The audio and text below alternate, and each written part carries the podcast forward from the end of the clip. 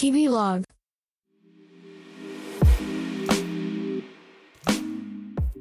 寝ても覚めても読書。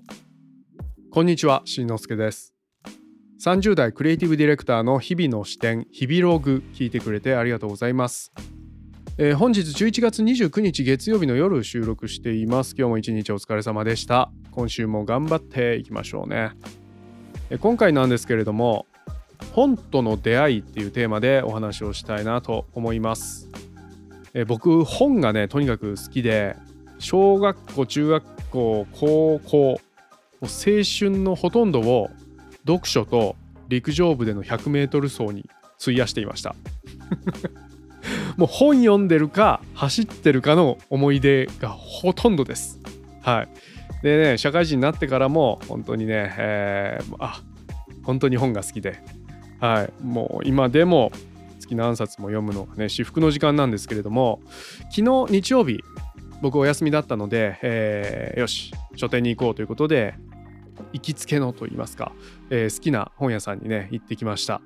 そのお店朝9時開店なんですけれどもその開店とほぼ同時にそのお店にね突入してでもう至福の時間ですよ。本を選んでね試し読みしてで最終的に5冊買いました。はい。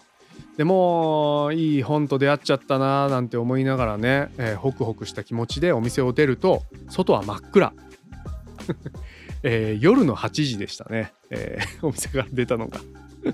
朝の9時、え朝日のねなんか残りの日を背中に浴びながら入店してで出てきたらもう真っ暗ということでね時計が一周しそうなぐらい、えほぼ丸一日日曜日を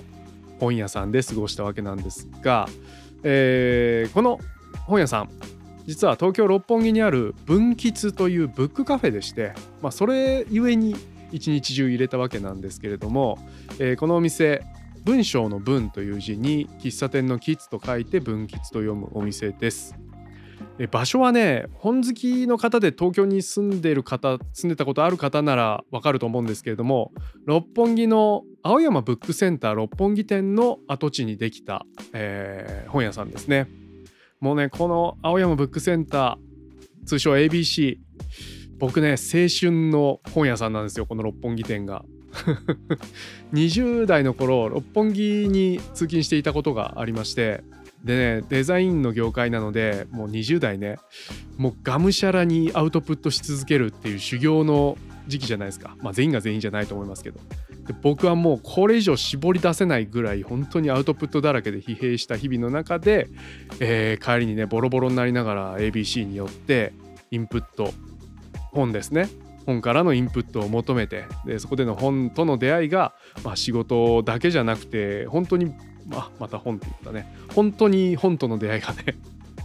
えー僕の人生を組み立ててくれたなっていうぐらいの場所だったんですけどそこが惜しまれながらも閉店してしまってがっかりしていたところ、まあ、この文吉っていうまた新しい同じ場所で本との出会いを提供するお店ができたっていうことでまあすごく嬉しくてでそれ以降もね何度も通っております。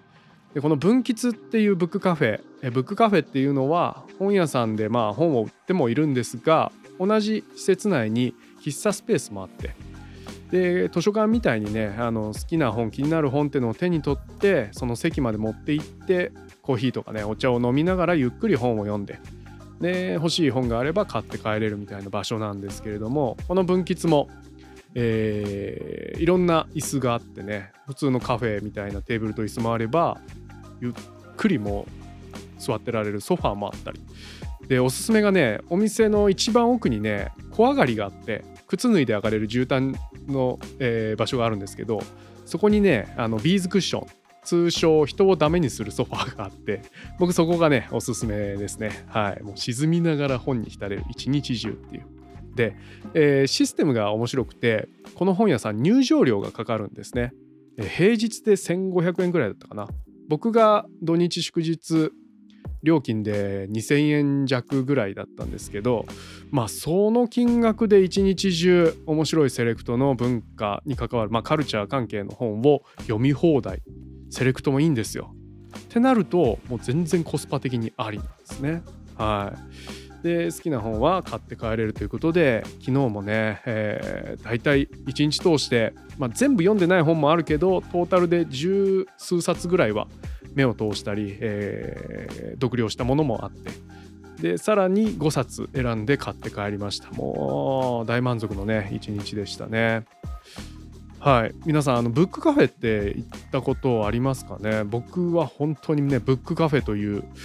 スペースが大好きでうんまあ普通の本屋さんも好きで行きますし図書館とかも行くんですがやっぱりブックカフェって独特のまたね違った本との出会いがあるというか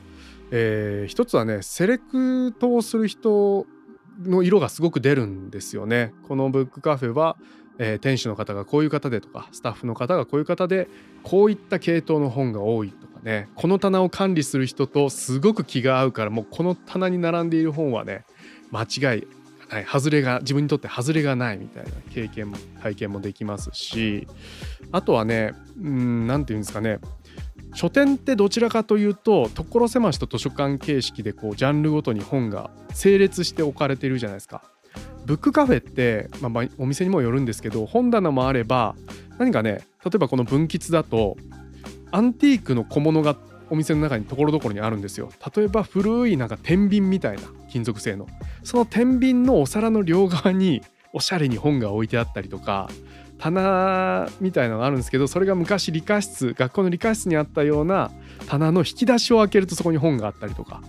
そういうね、あの、選んだ人のセレクトそして置いた人の空間的な演出みたいなところも含めて本との出会いっていうのがすごく立体的になって、えー、なんか